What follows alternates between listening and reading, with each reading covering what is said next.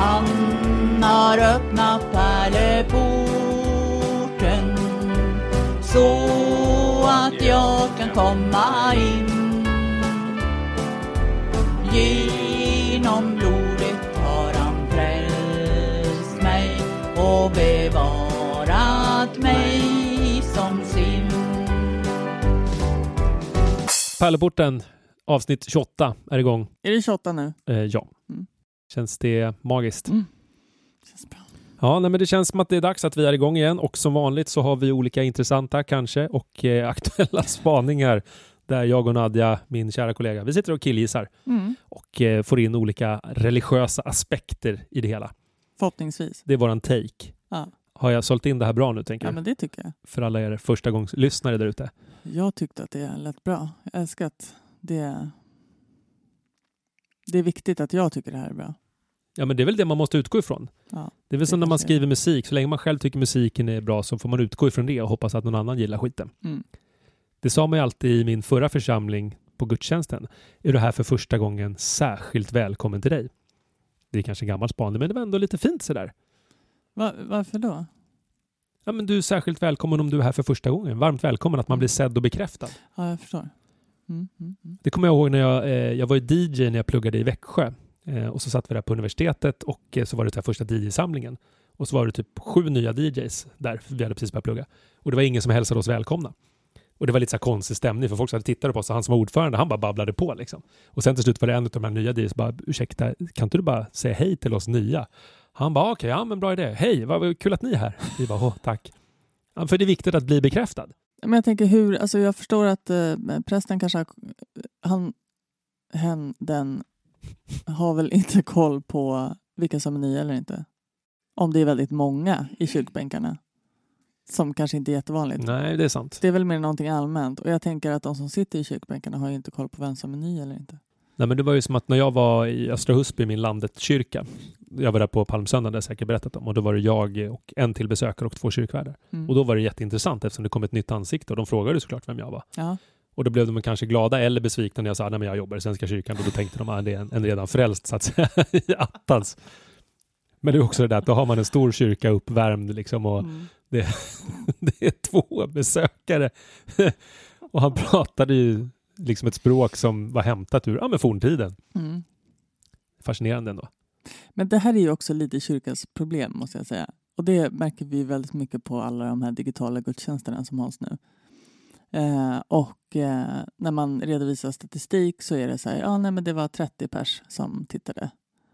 Och eh, alla blir lyriska över att det var så många som tittade. Man bara känner så här, ja det är inte så många. Ja, men problemet är det här, om- om en person tittar, då är det värt det. Där finns Jesus Liksom. typ. Ja, men precis. Och det är så svårt att eh, göra någonting med det. Liksom.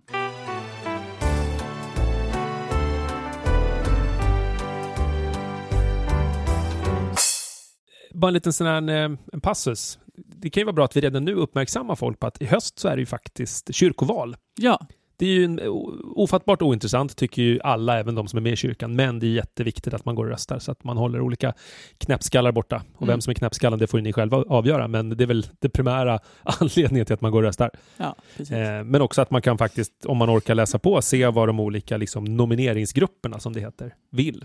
Mm. Och nomineringsgrupper är ju typ partier, fast det heter inte partier. Även om det också finns typ partier. Exakt. Jättekonstigt. Ja. Men eh, så att eh, i höst i september, 20 kanske, 21, 22, 19. 19, Mm. en söndag, då ha- har du fyllt 16 och du är medlem i Svenska kyrkan, då måste du banne mig gå och rösta. Ta ditt ansvar. För eh, ja, men, hyfsat tag sedan så skrevs en artikel i Expressen av Joel Halldorf som är någon form av författare, tidningsperson och någon slags kyrkohistoriker, eller kyrkovetare. Eh, han skrev en artikel om eh, som tog sitt spjärn i någon slags förlåtelsesituation.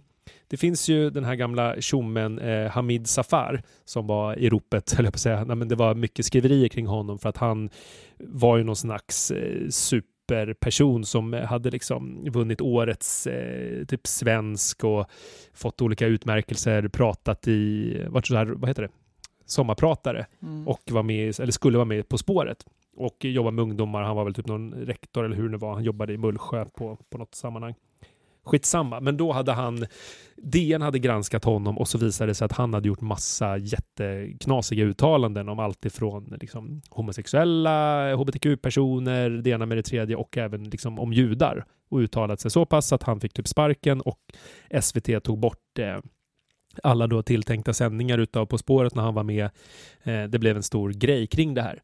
Eh, och anledningen till att jag eh, liksom tar upp det här nu för att jag lyssnade för ett tag sedan på en podd som heter Stormens utveckling där de pratade just om det här utifrån någon slags förlåtelseperspektiv kopplat till allt som har hänt med ja, men metoo och Soran Ismail och nu senast med Paolo Roberto och hela den balletten. Det här var en lång inledning, men eh, taken var i varje fall att eh, vi i kyrkan, vi har ju liksom en ganska tydligt sätt liksom att få förlåtelse. Du kommer till en gudstjänst eller du går till en präst i någon slags biktsituation och sen så då får man på något sätt eh, ta en stund att bara reflektera över sina synder och sen så säger då prästen på Jesu Kristi uppdrag säga dig dina synder är dig förlåtna. Bam! Klart! Liksom, då kan du bara gå därifrån och eh, så, ja men, synda hur mycket du vill egentligen, men då är den biten klar. Men i det liksom offentliga rummet så är det ju någonting helt annat att få liksom folkets förlåtelse. Och Joel Halldorf då, för att återkoppla till honom, hans rubrik var på det här att, att Hamids ursäkt inte gällde. För att han var väl lite sådär, ja men det står ju också att den som är fri från synd kan kasta den första stenen och var lite sådär, kanske inte riktigt claimade ansvar för de uttalandena som han hade gjort. Och då menade då Joel att det här är ett sätt att liksom, man måste väl ändå för sjuttsiken mena sin förlåtelse för att kunna få förlåtelse. I kyrkan och i våran del av tron så är ju förlåtelsen är ju helt ovillkorad. Egentligen, du måste egentligen inte ens mena det för att få dina synder förlåtna, utan vi tror ju någonstans att Gud förlåter dig oavsett. Håller du med om den mm. premissen? Mm. Sen kan man ju tycka vad man vill om det, men det är väl inte så att det finns en gräns. Det har vi också pratat om. När kan man förlåta? När kan man inte? Men vi, för formens skull så säger vi ändå att Gud förlåter oavsett vad du har gjort för att det är Guds uppdrag. Mm. Sen kan vi tycka vad vi vill om det. Är du med så långt? Ja, ja. inte helt nöjd, men vi köper det för resonemangets skull. Mm. Men då är ju frågan, vad är det som krävs i det här sammanhanget för liksom en offentlig person att få, liksom, ja, men i det här sammanhanget, svenska folkets förlåtelse? Måste man liksom göra en tillräckligt avancerad bra avbön för att man ska liksom, i det här sammanhanget visa att man verkligen menar det? Jag tänkte till exempel på all Uppdrag granskning man har sett. Där sitter ju alltid någon som då är talesperson för vilket företag eller kommun du nu än är som har hamnat i blåsväder. Och så säger de alltid så här, ja vi ska se över våra rutiner, det är beklagligt att det har blivit så här. Medan det man egentligen vill ha är någon slags, men vad fan, be om ursäkt som om du menar det. Så här, det här blev åt helsike fel. Jag är så himla, himla ledsen. Vi ska göra allt vad vi kan för att det här ska bli bra igen. Förlåt, liksom. Eller hur? Mm. Då kanske man tänker så här, men då får den personen någonstans våran förlåtelse för att kunna gå vidare. Mm. Köper du det liksom ja, resonemanget? men det gör jag nog. Men då är också frågan och hur liksom gör man den här, vad ska man säga, nästan folktribunalen som det ändå är. Hur gör man med de här offentliga personerna för att liksom de ska komma tillbaka? Eh, och eh, ja, men ta en person som Paolo Roberto som har liksom, han har väl suttit i olika tv-soffor och gjort avbön. Eh, och folk tycker väl att det har varit sådär. Finns det något liksom sätt att han skulle kunna komma tillbaka efter en sån här grej om han menar det tillräckligt mycket eller liksom är det kört för vissa personer att få liksom folkets förlåtelse? Jo, men jag tänker om man tänker på typ Paolo Roberto som eh, bara för några veckor sedan fick vara med i inte en utan två poddar där eh, folk sitter och skrattar med honom om eh, eh det han har gjort och eh, skämtar om någon slags olivolja jag vet inte om du har hört dem. Nej, det har jag inte gjort. Nej, skitsamma. Men jag, och jag tänker också på Sorans, eh, hans eh, Persona non grata som eh, sändes på SVT. Alltså, två delar till och med, var det inte det? Precis, två delar. Mm. Där, där flera av hans eh, eh, komikervänner också peppar honom till att komma tillbaka och skämtar med honom och inte alls nämner någonting om det han är anklagad för. Um, och jag menar sånt utrymme gör ju... Eh, det känns som att det är ju väldigt många som har förlåtit de här personerna utan... Förstår du lite vad jag menar? Mm. Alltså förlåtit och förlåtit men ibland känns det som att det är så lätt för vissa att komma undan med saker eh, för att de bara får synas. Liksom. Nej, men det är precis som han amerikanen Louis CK som på något sätt också var super metooad. Jag vet inte exakt hur, hur eller var, men, men han har ju på något sätt också kommit tillbaka genom att han också skämtar om liksom det som man har varit med om. Och då är liksom, när kommer man över tröskeln att man är på något sätt välkommen tillbaka in i liksom värmen igen? Eh, jag ska läsa lite kort här som Joel skriver. Han eh, skriver så här att idag har vi en offentlighet som vet allt om synd och skam men väldigt lite om förlåtelse. Eh, och det är väl lite så att man är väl per automatik ganska mycket så här, men vilken jävel, att man, man går i affekt liksom och blir sur när man hör om saker och ting oavsett om det är liksom bekräftat eller inte.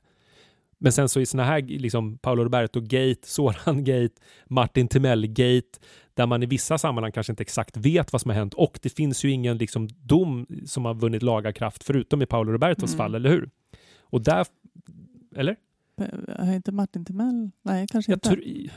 Jag tror faktiskt inte han blev dömd för någonting, utan han stämde väl TV4 på en shitload av Ja. miljoner för att han liksom har blivit utan... För att de plockade ju bort honom direkt, tog bort alla såna här, vad heter det, Äntligen Ja, Hemma-program precis. och så vidare. Men han har väl inte kommit tillbaka överhuvudtaget? Nej, han men exakt. Han bor väl fortfarande utomlands. Han lever väl fortfarande då i exil för att han inte har fått liksom folkets förlåtelse. Och det är inte upp till oss att avgöra om man, man förtjänar eller inte, för det, det får väl liksom... För Gud är ju alla förlåtna, det är fint. Mm. Men hur gör man? Tittar man i, så här, i Game of Thrones, då ska ju hon Cersei, hon måste ju gå naken genom byn, liksom där folk får spotta på henne och kasta olika gamla ruttna tomater. Det är hennes sätt liksom att när man har gått igenom den, det kallas för säkert någonting när man går den där promenaden, då är hon liksom tillbaka. Då har man fått sin förlåtelse, precis som att man i kyrkbänken får Guds förlåtelse, sen kan man gå vidare. Fast det är två olika perspektiv. Ett som är det offentliga och ett som är det liksom andliga. Men, men eh, jag bara tänker så här, varför ska vi förlåta? Alltså det är det här också, om vi vill förändra samhället så är det väl en ganska dålig grej att bara, nej men efter några år, det är okej nu Martin, du får komma tillbaka till Sverige och så kan du vara i, i ett program som heter, jag vet inte, Äntligen tillbaka. att, att det liksom, då händer ju ingenting. Nej, nej, å ena sidan så kan jag hålla med dig där, men å andra sidan att inte utgå ifrån att man vill förlåta oavsett vad det är. Du känns ju så himla fast i just den specifika handlingen, att det är olika douchebags, och det köper jag. Men man måste tänka att utgångsläget måste väl ändå vara att vilja förlåta, Jag trots tänk- att det här är skitsvårt. Ja. Jaha, det här är jättesvårt tycker jag. Men Jag tänker att utgångsläget är att eh, f- Gud, eh, Gud förlåter, jag Ja. behöver inte göra det. Nej, nej, men det, det är en bra grund att stå på. Ja. nej, men, nej, men i, I många fall så tänker jag att, alltså, jag tror så här att genom historien så har, så har ja, men som, lite som de skriver, jag tror att det har varit eh, att vi, mänskligheten har förlåtit lättare ti- tidigare. Förstår du? Mm. Att det, det är nu, och det kanske har med sociala medier eller med någonting annat att göra. Jag kanske hoppas att det beror på att vi eh, vill ha en förändring i eh, samhället. Mm.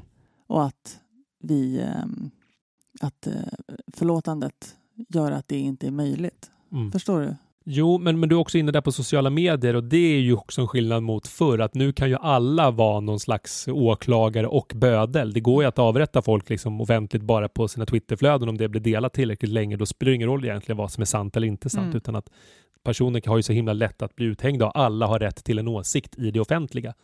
Eller har rätt och rätt, men så är det ju. Alla har ju en åsikt på något sätt. Mm. Och den som skriker högst är ofta den som hörs. Och det märker man också att folk blir så påverkade av alla kommentarer som dyker upp i olika flöden att man tar tillbaka någon kampanj eller man gör någonting åt vilket håll för att det finns en sån stark folkström som kanske inte har funnits tidigare på det sättet. Och när tillräckligt många skriker, då blir det att man man plockar bort en produkt eller att man gör saker. Eller som nu med Kronfågel, alla de skandalerna. Det är jättebra att flera kommuner har valt att inte Mm. längre köpa in deras produkter. Så det finns ju en poäng i liksom. Ja, det är både på gott Ja. och ont. Liksom. Ja, men verkligen. Det kan gå åt båda håll. Ja, men verkligen. Eh, Men, men det är väl mer så här, finns det en gemensam form för hur man kan göra det här så att det ändå ska avklaras? Eller ska man bara låta tiden gå? Eller ska vi hitta ett sätt där man kan, precis som i kyrkan, få komma och så blir man förlåten och så får man komma tillbaka, men det måste finnas en form för det.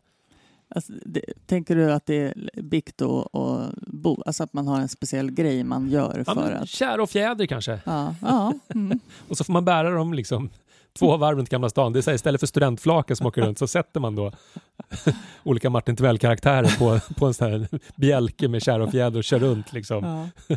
Odenplan.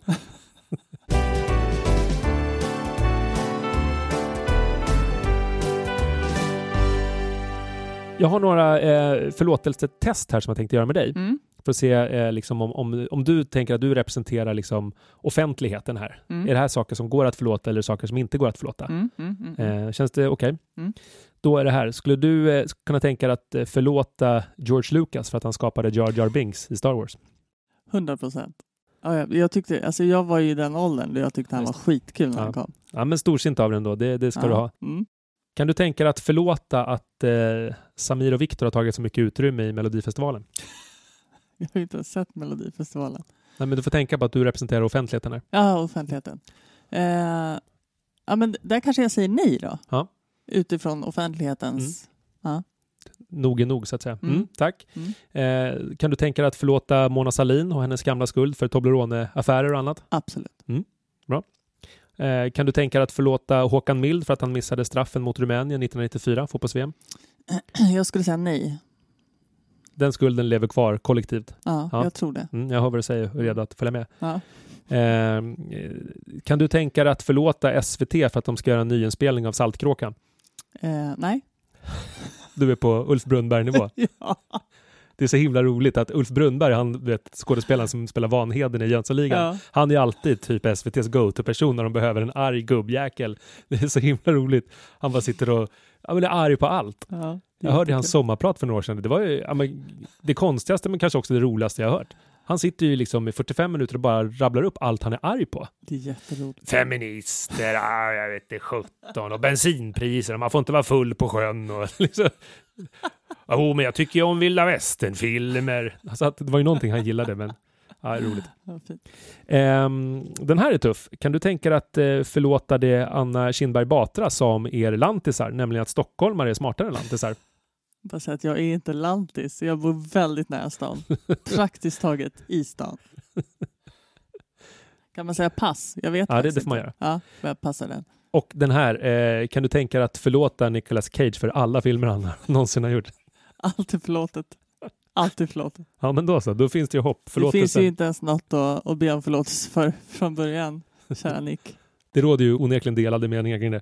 The bees! No, not the bees! Jag såg den scenen häromdagen. Vad var det för något? I Wicker Man. Det är en av hans eh, sämsta scener då enligt folk. Och det är ändå att säga inte så lite. Precis. Och det är att han, eh, Wicker Man handlar, det är en remake från någon 70-talsfilm. Då han hamnar på en ö med någon slags märklig sekt. Eh, och eh, mot slutet, eh, spoiler alert, alert Det, det Så- är lugnt, det är ingen som kommer se den. Nej, precis. Så får han någon slags hjälm på sig och så häller de i massa bin i den här. Och, och det ser ju väldigt datorgjort ut så det är så himla roligt för att man kan ju tänka sig att han eh, är framför den här green screenen eller hur de gör och liksom ska försöka spela att han får massa bin i facet så han skriker och säger Not the bees, En så, no! så kallad bean screen.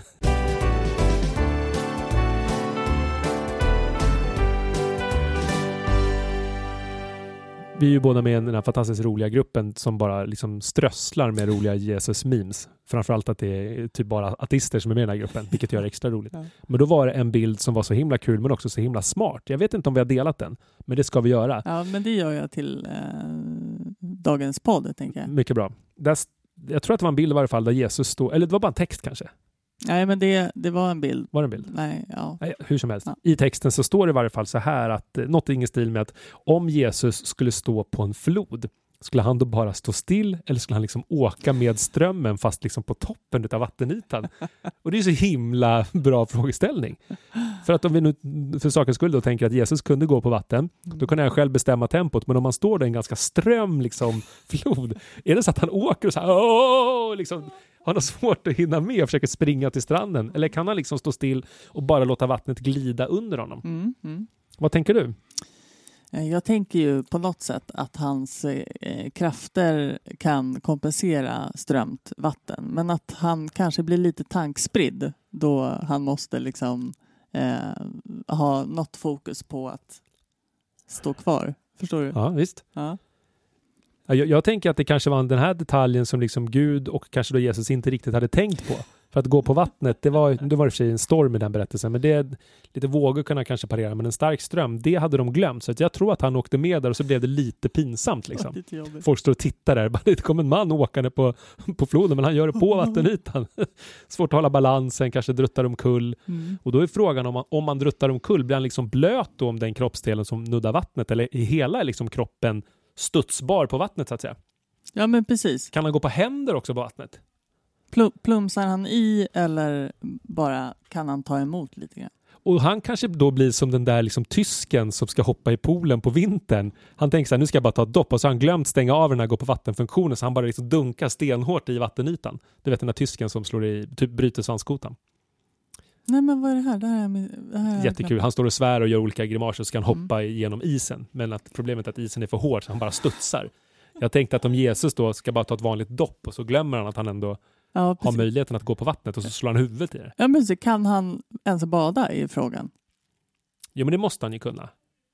Kan man ens dricka vatten om man liksom på något sätt inte kan absorbera det? Det här är... Och, och, och säga att han, han står på, på eh, floden Mm. och vill ta ett dopp. Mm. Hur gör han då? Dyker han i eller bara sänker han sig själv långsamt, långsamt? Ja, men jag tror att det är någon slags funktion som att han har som en någon slags sköld som man väljer att liksom vilken styrka den ska vara på. Så att om man stänger av den, då är det bara ho! Ja, då är det plums Ja, liksom. det är plums. Men han kan liksom långsamt sätta ner den så att det blir som du säger, han sjunker lite. Som en liten hiss. Ja. Han hissas ner i vattnet. För man vill ju inte glömma som sagt när man hoppar från tian typ. Nej, precis. Blir... Ja, det är det. Om han skulle hoppa från tian, Ja. kan han göra det väldigt långsamt?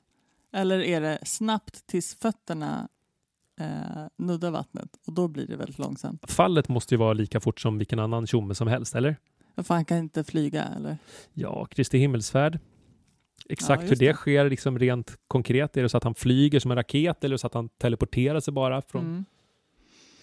Ja, det är så många frågor. Mm. Eh, vi kanske kan eh, prata med någon teolog som är expert på mirakel och liksom prata om just vattenfunktionen. hur funkar det här? Kanske någon Kirsti-karaktär som säger att det är orimligt. Ja. Orimligt! Men vi lägger upp den där memen så får ni själva liksom dra till era bra funderingar och förklaringar på hur, hur ni tänker att Jesus skulle göra. Ja. Skulle han glida med strömmen eller skulle han kunna stå still? Johan, idag är det lite släppt på restriktionerna. Vad, hur ska du fira? Nu får man vara ute och träffa folk typ. Ja, precis. Lite grann. Ehm, Restauranger stänger 11 tror jag istället. Eller halv 11 eller något ja, men min största förhoppning är att kunna gå på en fotbollsmatch ganska snart. Mm. Det hade ju varit fantastiskt för att gå och se Bayern nu när de ändå har tagit. Svenska cupen-guld att få också fira med en bra allsvensk match. Är Om man lyckas få tag i biljetter. Är det deras andra guld ever? Ja, precis. De har ju ett eh, allsvenskt guld från 2001 och nu då 20 år senare så vann de Svenska cupen då i förrgår. Fantastiskt. Så det är ing, inga guld mellan där? Nej, inga, inte, på, nej, inte på här sidan. Inte ett enda. Nej. Så att, Inte eh, ens i så små matcher? Alltså man får ju inte riktigt guld om man vinner en småmatch, vad det nu innebär. Utan det är ju olika turneringar eller liksom ligor som det handlar om. Jag vet inte hur det funkar med fotboll. När jag spelade Hammarby så kom vi trea i Alby Cup 1988. Då fick jag faktiskt en Mm. liten bronsmedalj. Men det var ju också en kupp så att säga. Då kanske du kan guldplatera hos en Ja, guldsmed? fast det var ju ändå en bronsmedalj och så står det tredje plats. Det var ju konstigt om det var guld. Ja. Brons är ju tredje plats. ja, jo men det vet jag. Men jag tänker ifall du vill liksom. Hotta till den lite. Ja, kanske. Ja. Mm. Ja, men du då Nadja, vad ska du göra nu när vi kanske får göra olika saker? Jag och min eh, kompis Lisa som då har varit med i den här podden. Snyggt. Jag är ju gräsänkling. Min man är ju i Holland. Oj! Mm. Apropå olika reserestriktioner och annat. Precis. Han eh, är på utbildning där med Mm. jobbet. Eh, men, så jag är gräsänkling. Så vi tänkte försöka hitta någonstans eh, att äta middag på på torsdag kväll. Är man gräsänkling även som kvinna? Eller är man änka? Oj, det har inte jag tänkt på. Just det. Ja, med middag Mm. på något tapasställe. Eh, ja, kanske. Mm. Det känns som att ni är Jag tapas-kompatibla. gillar tapas faktiskt. Mm. Vi måste ha en uteservering för hunden ska med. Men eh, Kanske Lokes bar där uppe vid typ Erstagatan. jag har varit där en gång faktiskt med Charlie Ja. när han var liten. Ja. De har ju ingenting vegetariskt. Jo, menyn. de har en sallad. Har de det nu? Ja, som förrätt. Jag har ju varit där Ja, också. jo, precis. Den förrätten ja. Och Då, ja. då frågade jag kocken, kan du tänka dig att jag inte lägga ner bacon i pastasåsen? De bara nej. Det är härligt. Det blev den här förrättssalladen till mat. Ja. Ja, det blev exakt så. Hörru Nadja, kul att vi fick till det här. Ja, verkligen. Vi eh, kanske ses eh, snart igen och pratar olika mickar. Mm. Kanske nya mickar. Ja, precis. Vi har faktiskt köpt in nya mickar, Mm. men jag hade för dålig preamp så att eh, nästa gång kanske kommer bli ett lite gosigare ljud. Ja. Vem vet? Har ni olika funderingar, skriv i olika sociala medier. Ja, eh, Pärleporten Podcast på Facebook, Pärleporten Podcast i ett ord på Instagram. Sen vill jag också tipsa om vår Spotify-lista, eh, ingång till Pärleporten, där man, eh, vem som helst kan lägga in låtar, gärna som då speglar någon slags andlighet. Tjusigt. Det var det. Hörru, nu går vi ut i solen. Ja, det gör vi. Glass kanske? Ja, kanske. Eh. Hej. Hej då! Hej då, hej då.